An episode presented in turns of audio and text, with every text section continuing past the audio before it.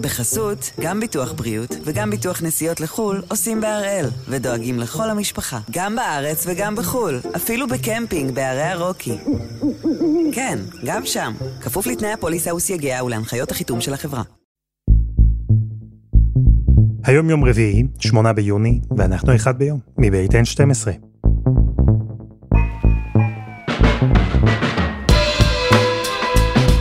אני אלעד שמחיוף ואנחנו כאן כדי להבין טוב יותר מה קורה סביבנו, סיפור אחד ביום, כל יום.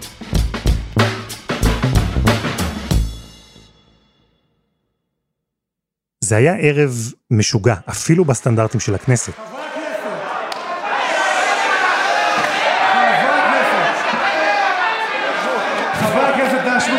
סדרנים, אנא עזרו לי להושיב את חברי הכנסת. להלן תוצאות ההצבעה. בעד, 52, נגד 58, אין נמנעים.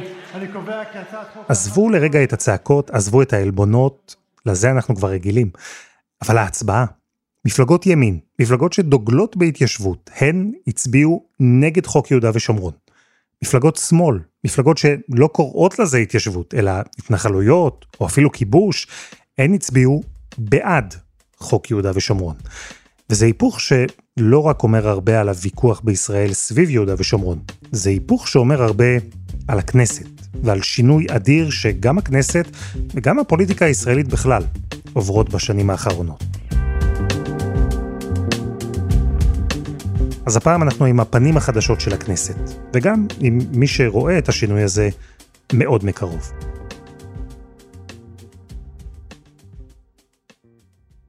עמית סגל, שלום. שלום אלעד, תזכיר לי כמה שנים אתה כתב פוליטי? 19 שנה, נכנסתי לשנתי ה-20. אז אה, תרשה לי לחגוג את שנתך ה-20 עם קלישאה. בוודאי. ראית פעם משהו כזה? לא, אבל תדע לך שתמיד התשובה היא לא. ההידרדרות, הקצב שלה הוא אותו קצב, אבל כל פעם אתה יורד לתהומות חדשים. אז מה בכל זאת שונה? אני חושב שיש פה תקדים שכמעט אין לו אח ורע. פעם היה חשוב התוכן. זאת האגדה על הכנסת של פעם, שבה התלבטו באמת, ואם הייתה הצעת חוק טובה לצד השני אז היית מצביע ומשלב ידיים והולך להשקיע. אחר כך נהיה חשוב התוכן אבל גם הניצחון. עכשיו הניצחון חשוב ולא התוכן. זאת אומרת, אם אני האופוזיציה ויש לי דרך להביך את הקואליציה, אז אני, כמו שאומר הפתגם, אני אחתוך לעצמי את האף כדי להרגיז להם את הפרצוף. וזה דבר שכבר אתה לא נתקל בו בשום מקום. תראה, הרבה זמן אנחנו מדברים על התהליך האמריקני, האמריקניזציה שעוברת על הכנסת שלנו. שבמסגרתה שיתופי הפעולה, בטח נדבר על זה עוד מעט, הולכים ונעלמים מהעולם. אבל החידוש הישראלי, שבו התעלינו על רבנו, על מורנו מוושינגטון, זה שאין שום תסריט בעולם שאפשר לדמיין אותו כרגע, שבו הדמוקרטים תומכים באיסור על הפלות כדי להרגיז את הרפובליקאים, ואז הרפובליקאים אומרים לא, אנחנו דווקא נצביע בעד כדי להביך אתכם. זאת אומרת, הטרלול הדו צדדי הזה, זה החידוש המרכזי שהביאה בכנפיה הכנסת ה-24. אבל עמית, עד כמה אנחנו לוקים עכשיו בנוסטלגיה, ברומנטיקה, ועד כמה זה באמת? הרי יש תמיד נטייה לחשוב שעכשיו המצב הוא רע, והוא ציני, והוא מלא אינטרסים אישיים, ושפעם הכל היה יותר אה, טהור, יותר טוב. זה נכון לא רק בכנסת, אבל זה נכון גם שם. קודם כל, זה אף פעם לא היה טהור. זה אתה יכול להיות בטוח, אין שום רגע שאתה יכול לחזור אליו שבו באמת דיברו אך ורק על מהות, ולא היה חשוב בכלל קואליציה ואופוזיציה, ואני אגיד לך גם עוד משהו, אז מה? ככה זה דרכו של עולם. במובן הזה, כל הנוסטלגיה המזויפת הזאת, היא לא במקומה וכדאי להיפטר ממנה. זה אחד. אבל, החידוש העיקרי עכשיו הוא המשך ההסלמה. המלכוד או דילמת האסיר, אותם ביטויים מאוסים שבהם נמצא אדם שנמצא כרגע בעמדת השפעה, זה שהוא אומר, הוא תמיד יש לנגד עיניו את הצד השני, מה הוא עשה, כשהוא היה באותה עמדה. עכשיו, אתה אומר לעצמך, רגע, לא כדאי לעצור את המדרון החלקלק הזה, כי, כי אני זוכר מה הוא עשה לי, אז אני אעשה לו עכשיו פי שניים, וגם אני יודע שכשהוא יחזור הוא יעשה לי פי שניים על הפי שניים, וכולנו נגררים למטה. זה בעצם הבעיה העיקרית. הרי מה זה אותה דילמת האסיר מפורסמת? שבסוף נפגע הטוב הכללי בשביל רווח קצר מועד מהפחד שאחר יעשה לך את זה. וזה מה שקורה עכשיו. זאת אומרת אם אתה מסתכל ככה לאורך זמן האם פעם היה אה, מושלם? ממש לא. האם המגמה היא של הרס מוחלט של הכללים? בוודאי שכן. איזה כללים מה, מה היה למשל שעכשיו אתה מזהה שנהרס. אם נחזור רגע אחורה ל... נהג המונית שהיה מסיע אותי לכנסת אי אז ב-2003, מה חשב אז הישראלי הממוצע על הפוליטיקאים שלו? הוא חשב דברים הפוכים מאשר היום. הוא אמר, הבניין הזה הוא מזויף. האנשים שם הם לא מייצגים אותי.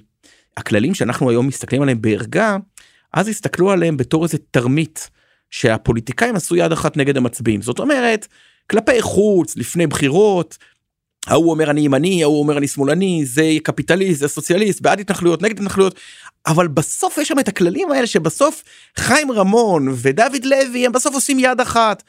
הסיפור הכי מפורסם הוא על מנחם בגין, לפי האגדה שבה תופיק טובי חבר הכנסת מהאופוזיציה מגדף אותו במליאה ואז בשירותים של הכנסת שם במליאה בקומת המליאה אומר לו אתה יודע אני דווקא מעריך אותך ואז בגין לפי האגדה אומר לו אתה יודע הייתי מעדיף שתשבח אותי במליאה ותגדף אותי בשירותים. אבל מה זה בא לבטא? את אלה שכאילו צועקים אחד על השני אבל בעצם במזנון מסתחבקים.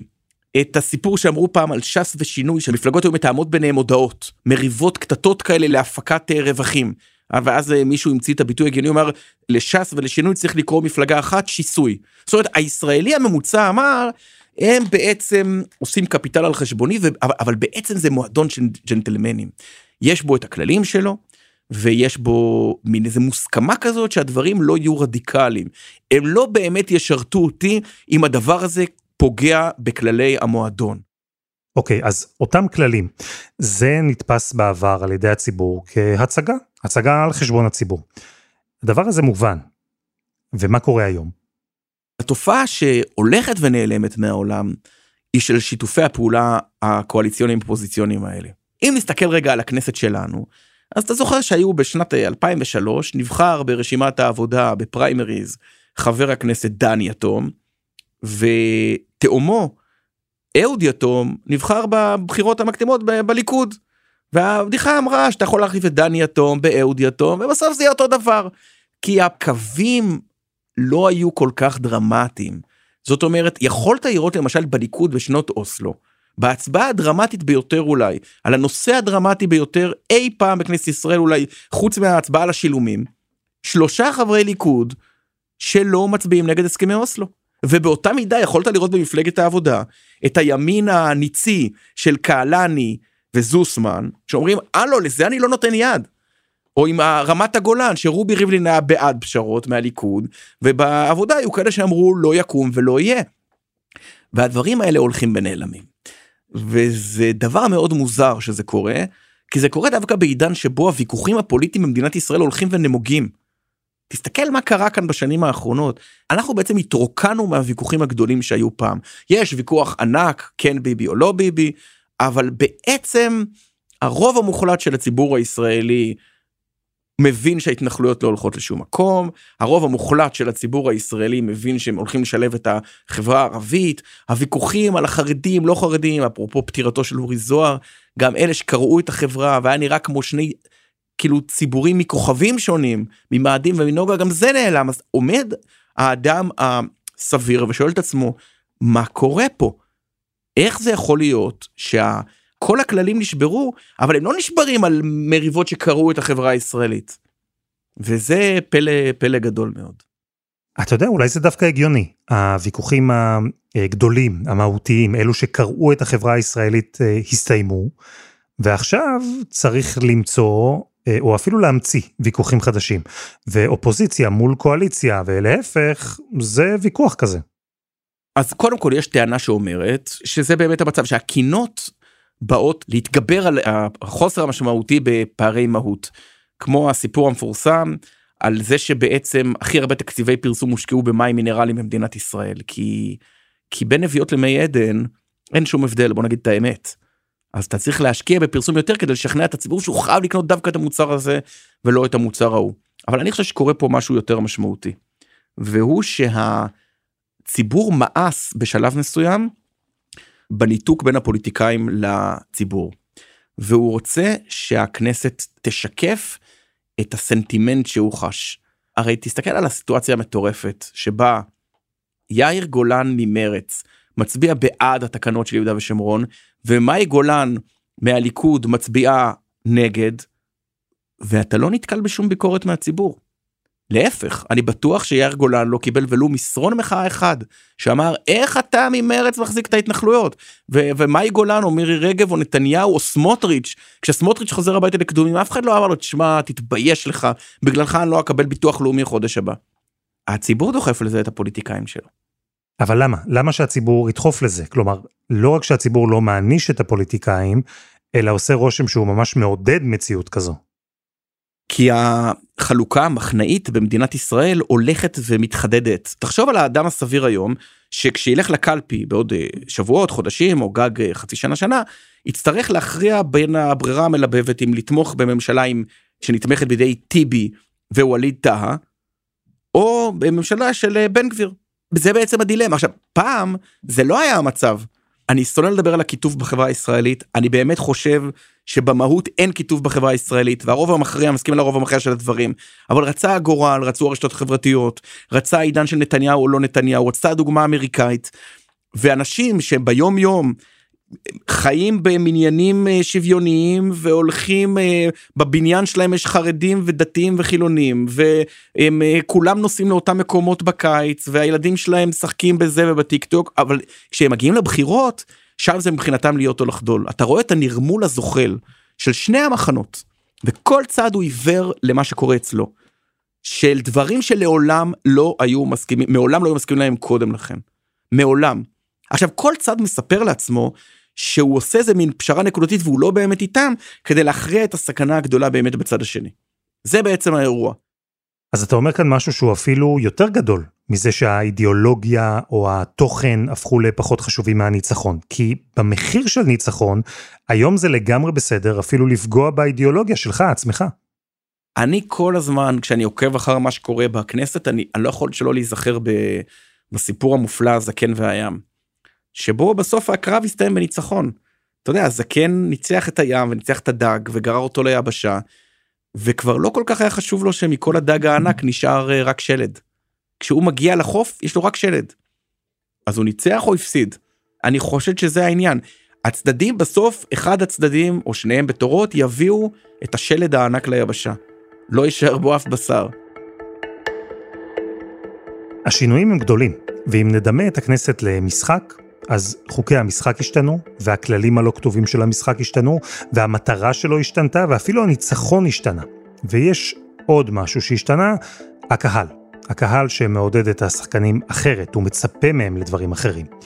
וכל השינויים האלה, בסוף, הם משנים את המציאות שלנו, את החיים שלנו, כי הכנסת היא לא רק משחק. אבל קודם חסות אחת, וממש מיד חוזרים.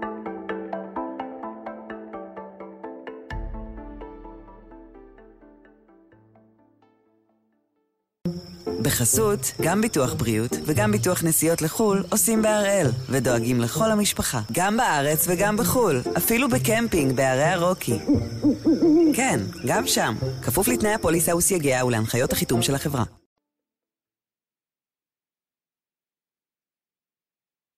אחרי האירוע החריג בכנסת, ההצבעה על חוק יהודה ושומרון, ולקראת כנראה עוד הצבעה על החוק הזה שנפל, ואולי לקראת עוד אירוע חריג, אפילו יותר בכנסת, אנחנו מנסים לשרטט את השינויים שעבר הפרלמנט הישראלי והפוליטיקה הישראלית בכלל, השינויים שהובילו אותנו למציאות החריגה הזו. עמית סגל, דיברנו על כללים שהיו נהוגים בכנסת פעם, והיום הם כבר לא קיימים. למה למשל אתה מתכוון? דוגמה ראשונה, פגישת ראש הממשלה וראש האופוזיציה. החוק הזה מחוקק אה, לפני כ-20 שנה, ואז רוצה הגורל ואריאל שרון הוא ראש הממשלה, ובאיזה תעתוע מוזר יושב ראש האופוזיציה הוא יוסי שריד. עכשיו צריך להזכיר, שריד אמר על שרון את הדברים האיומים ביותר, על רקע הוויכוחים הפוליטיים החריפים ביותר, מלחמת לבנון הראשונה. מרץ אה, רץ דאז בעצם טענה ששרון הוא רוצח. שרון, מה שהוא חשב על שריד ומרץ כמובן אה, זה דבר ידוע. והם נפגשים מדי חודש ואז ה... לא האגדה הסיפור האמיתי אומר שהם כל כך נהנו מהשיחות ביניהם ששרון אומר לשריד מה דעתך שנעבור על החוק וניפגש יותר מפעם בחודש. זאת אומרת לא היה אז מחיר שאתה משלם על אותו גילוי של מילה שאני מודה שאני לא סובל אותה אבל אבל אולי יש מקום קצת לחזור אליה והוא הממלכתיות. זאת אומרת אני מתעב את שרון האיש אבל כאשר ראש הממשלה קורא לי אז אני בא בלי סוס ואני לא סובל את שריד ואני חושב שתוקע סכין בגב האומה אבל הוא עכשיו ראש האופוזיציה בין אם אני אוהב את זה ובין אם לא. אז כבר ראינו איך פגישות ראש הממשלה וראש האופוזיציה נעלמו שנה עברה מאז שראש ממשלה וראש אופוזיציה נועדו יחדיו שנה. עכשיו תסכים איתי לפיד ונתניהו לא אהבו אחד את השני יותר מאשר בנט ונתניהו נכון אבל הם נפגשו.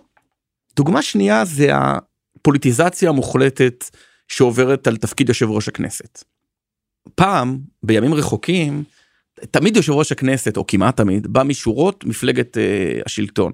אבל היה את הצורך של אותו אדם שנהיה יושב ראש כנסת גם אם הוא עדיין שחקן פוליטי להראות שהוא דמות ממלכתית. אני ממש זוכר את רגעי המבחן האלה שתמיד בראשית קדנציה היו מעמידים בהם את יושב ראש הכנסת אני זוכר את הרגע שבו דליה איציק מקדימה מחליטה נגד ראש הממשלה אולמרט ואולמרט כועס וזועם ובאופוזיציה אומרים לה ישר כוח. ודליה איציק הלכה על זה לא כי היא כל כך אהבה את זה אלא כי היא הבינה שאין לה ברירה ולאט לאט הדבר הזה משתנה. יש קטע בקיצור תולדות האנושות נדמה לי של יובל נוח הררי שמסביר שפעם כבשים היו לא כצאן לטבח הם היו מאוד פרועות איך הם נהיו אה, עדר צייתני כי פשוט כל הכבשים המרדניות אה, הלכו הפכו לשווארמה ואז באבולוציה מי ששרד זה הצייתניות. כל פעם שאני רואה יושבי ראש כנסת בעשור האחרון אני חושב שאת ה... על משל השווארמה. כשריבלין הודח מתפקיד יושב ראש הכנסת או לא, לא הוצבע שוב בעצם אותתו לבא אחריו יולי אדלשטיין תיזהר לך אם אתה תהיה כזה גם אתה תסיים בתור שווארמה פוליטית. ויש לי ספוילר בשבילך זה ילך וימשיך להיות ככה. תשמע עמית אבל בסוף הכללים האלה קראנו לזה כללים ג'נטלמנים או ממלכתיות איך שלא תרצה בסוף יש להם חשיבות הם לא רק עניין סמלי. אז מה האינטרס של הכנסת של חברי הכנסת להמשיך ולבעוט ולרסק את הכללים האלה. כל אחד אומר לעצמו בעצם אז הכללים הם לא הכללים של המשחק שנועד לשמור עליי כשאני אהיה מיעוט. הרי זאת המטרה של כללים, נכון? אתה אומר, בעצם כללי משחק הם תעודת ביטוח. אני לא רוצה שכשאני אהיה באופוזיציה אתה תוציא אותי מחוץ לחוק ואני לא רוצה שאתה אה, אה, תדרוס לי את הכנסת ואני רוצה שיישארו מוסדות פיקוח ולכן אני גם מוכן שהשופטים יתמנו באופן יחסית עצמאי ושבוועדות ייתנו ידאגו לאופוזיציה אבל אם הצד השני עושה את זה ודורס אותי אז המטרה שלי היא לא לשמר את כללי המשחקים כבר לא שומרים עליי אז המטרה שלי היא לרמוס אותם עוד יותר כשאני בשלטון. זה משתלב עם תהליך מאוד מסוכן שקרה בארצות הברית וקורה גם כאן והוא שהרוב שמושג הוא רוב מקרי. עברו פסו הימים שבהם יש ממשלות יציבות לאורך זמן שנהנות מתמיכה מאוד משמעותית. זה נעלם. בעצם היום משאת הנפש היא ממשלת 61. עכשיו אם אתה בממשלת 61 הצורך הקיומי שלך כבר הוא לדרוס את הכללים. איך אתה מבטיח למשל שלא תיפול בהצבעות? אז אתה מייצר לעצמך רוב מלאכותי בוועדת הכנסת של שלושה, שזה משקף כאילו בקואליציה שלך יש 75, ובוועדת הכספים אתה שם לליכוד רק שני חברים. עכשיו על מה אתה מתבסס? על זה שהליכוד בזמנו דפק את האופוזיציה. אגב זה תמיד אלקין שדופק את הצד השני הוא תמיד איכשהו בקואליציה לא היה יום אחד באופוזיציה אז אז הוא הזיכרון הארגוני של רמיסת הכללים אלקין ולוין אחד הקטעים הכי משעשעים זה שכל פעם שלוין מתאונן מרה על מה שעשה לו אלקין הוא אלקין אומר לו אבל כשאנחנו ביחד אתה עשית את זה להם. וההמשך הישיר של זה הוא מה שאתה שומע מספסלי הליכוד. אתם התחלתם. באמת הימין היה ג'נטלמן היה הגון. אני טוען שבשלטון אין הגינות. בגלל שאני רואה מה אתם עושים.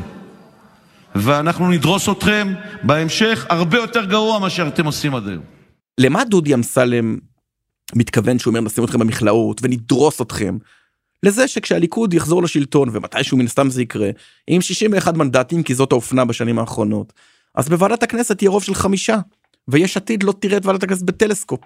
זה לדעתי קו המגמה העיקרי. מעניין אותי איך כל זה משפיע בתכלס, כלומר העובדה שהיום אין שיתוף פעולה בין אופוזיציה לקואליציה. העובדה שהיום הרצון של כל צד הוא לפגוע בצד השני, במעין מעגל נקמה כזה. בסוף אנחנו מדברים על הכנסת, זה המקום שבו מחוקקים חוקים. מה השינויים האלה עושים בפועל? קודם כל הם הורסים את הכנסת. בוא ניקח לדוגמה את סיפור אה, הנורבגים, בסדר?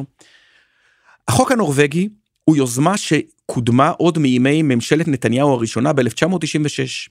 אגב תמיד היה אינטרס נכון? תמיד היה נוח לפצות את הבאים בתור ברשימה. תמיד שרים רצו ללכת הביתה לישון מוקדם ולא להתערלל שם זה ואז בטרוטי עיניים בתשע בבוקר ללכת ליום שלם של דיונים במשרד התחבורה או איכות הסביבה. אבל הייתה תפיסה שהדבר הזה הורס את הכנסת. ובאמת היו דיונים רציניים של ועדת החוקה שבהם דנו בשאלה אם טוב שיהיה מעמד ח"כים אה, דור א' ודור ב' ח"כים עם קביעות וח"כים עובדי קבלן. ח"כים של משמרות יום וח"כים שטוחנים צעירות בלילה. ח"כים שנבחרו על ידי הציבור ואף אחד לא יכול להעיף אותם או ח"כים שאתה בהודעה אחת של 48 שעות יכול להדיח.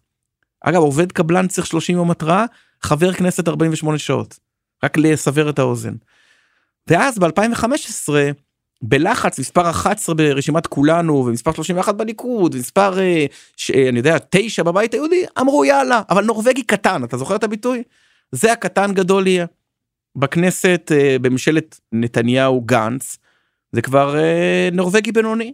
היום זה נורבגי גדול, אבל הוא לא הכי גדול.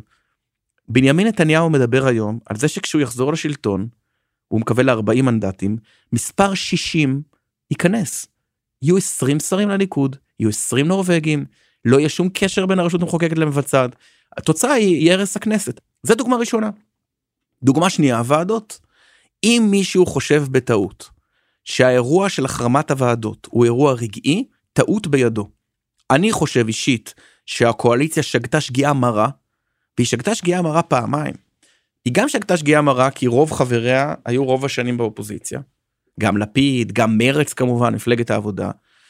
ואני חושב שבדילמה בין לבזבז עכשיו לבין לחסוך לאחר כך, הם בחרו באפשרות של אכול ושתו כי מחר נמות. זאת אומרת, אני חושב שחשיבה אסטרטגית הייתה לתת לליכוד חמישה חברים בוועדת כספים. וחמישה בוועדת הכנסת ולבוא לקראתם נכון שהליכוד עשה את מה שהוא עשה אוקיי אז נמשיך כמוהו אבל לא נעצים את זה. אבל התפיסה שלהם אמרה רגע מה אנחנו נהיה פראיירים. הליכוד דרס אותנו כל השנים אנחנו נעצים את הדריסה ונשרוד ככה ארבע שנים. אבל זה לא יקרה ומה שהליכוד יעשה את זה ומה תעשה האופוזיציה אז לדעתך אלעד. תחרים את הוועדות זה ברור זה כותב את עצמו. בעודי מדבר איתך חולפים לי בראש כל מיני דברים שפעם לא היו פשוט. פעם אני זוכר שהיה נאום מדהים במלחמת לבנון השנייה. וראש הממשלה נשא נאום ציוני נלהב, והיו ביציע חיילים, חיילי מילואים שלא התאפקו ועם דמעות בעיניים מחאו כפיים. ואז מיכאל איתן, שהוא, אתה יודע, כאילו אם יש לנו חבר פרלמנט בריטי, זה הוא, והוא פשוט נעמד והתחיל לצעוק, והוא צעק, בכנסת לא מוחאים כפיים. למה? כי, כי נהוג שלא מוחאים, יש כלל שלא מוחאים כפיים. עכשיו כל הצבעה עידית סילמן שלשום הצביעה באישון לילה על מתן כהנא כולם מוחאים כפיים והאלה שורקים לבוז. עידית סילמן. חברי הכנסת אנא לא למחוא כפיים.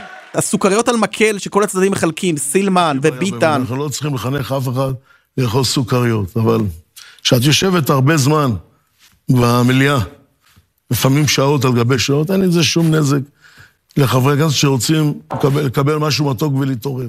והכוסות קפה פעם היה הכנסת הזדעזעה כשניתן האישור לבנימין נתניהו לשתות הפוך בשעת השאלות עם ראש הממשלה כי הוא לא יכול לצאת וכמה סערה. והיום כולם שותים ואוכלים והכל נראה כמו איזה פאב. זאת רק דוגמה קטנה מהתהליך המטריד שקורה על הכנסת. ואתה יודע מה? נחזור לנהג המונית הגנרי שאסף את עמית סגל לכנסת ב-2003.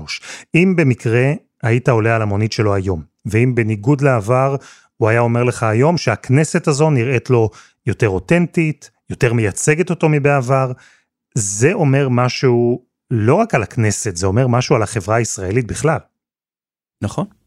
החברה הישראלית סובלת או נהנית, זה תלוי באיזה אספקט של החיים, מבוז כללי למסורת. מה זה כל הדברים שתיארתי בכנסת? מה זה הייטק? אם לא להגיד תקשיבו יש את הטקסטבוק אני זורק אותו לפח אנחנו נעשה עכשיו את השורטקאט את קיצור הדרך. וכשזה במיטבו זה במיטבו תעשיית ההייטק היא הוכחה כשזה במהיראו זאת הסיבה שאין לנו מטרו 30 שנה.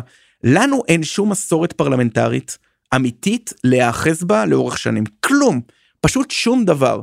הדוגמה הכי מובהקת לזה היא שביום שבו הושבעה הכנסת ה-21, אז uh, הוחלט על uh, מסורת חדשה, גם כן צירוף עניין uh, מילים כזה מצחיק, שנשיא המדינה יבוא ויחתום על ספר האורחים וכל פעם יהיה דף אחד, הכינו 500 כי יהיה 500 כנסות, משהו כמו תוך 40 שנה אנחנו מכסים את הזה, והספר הזה נאבד בכנסת ה-23, אתה מבין? זאת אומרת, זה אנחנו, ו, וזה לא דבר טוב. זה לא דבר טוב. אז אם אתה רוצה להסתכל בפן האופטימי, אתה יכול להגיד, תראה, בעצם אנחנו דור המייסדים. אנחנו בעשור השמיני לחיינו, והאמריקאים בעידן הזה עוד לא הייתה להם מלחמת אזרחים, הכללים שלנו עוד בהתהוות. זאת אפשרות אחת. ואז אתה אומר, תוך 20-30 שנה כן תהיה לנו מסורת וכן תהיה לנו חוקה או, או, או כללים של עשה ולא תעשה. אבל האמת היא שזה לא המצב. יש חשש אמיתי שפשוט הכלל העיקרי הוא שאין כללים. אז אני מעריך שכשנגיע לכנסת בעוד 20 שנה, אולי נראה ראש ממשלה חילופי חילופי. אולי נראה 80 נורבגים. אולי את החברי חדרי ועדות יזכירו ל-Airbnb, לא יודע. הכל, אה, הכל כשר. עמית סגל, תודה רבה. תודה אלעד. וזה היה אחד ביום של N12. אנחנו גם בפייסבוק, חפשו אחד ביום, הפודקאסט היומי. העורך שלנו הוא רום אטיק, תחקיר והפקה רוני ארניב, דני נודלמן ועדי חצרוני, על הסאונד יאיר בשן שגם יצר את מוזיקת הפתיחה שלנו, ואני אלעד שמחיוף. אנחנו נהיה כאן גם מחר.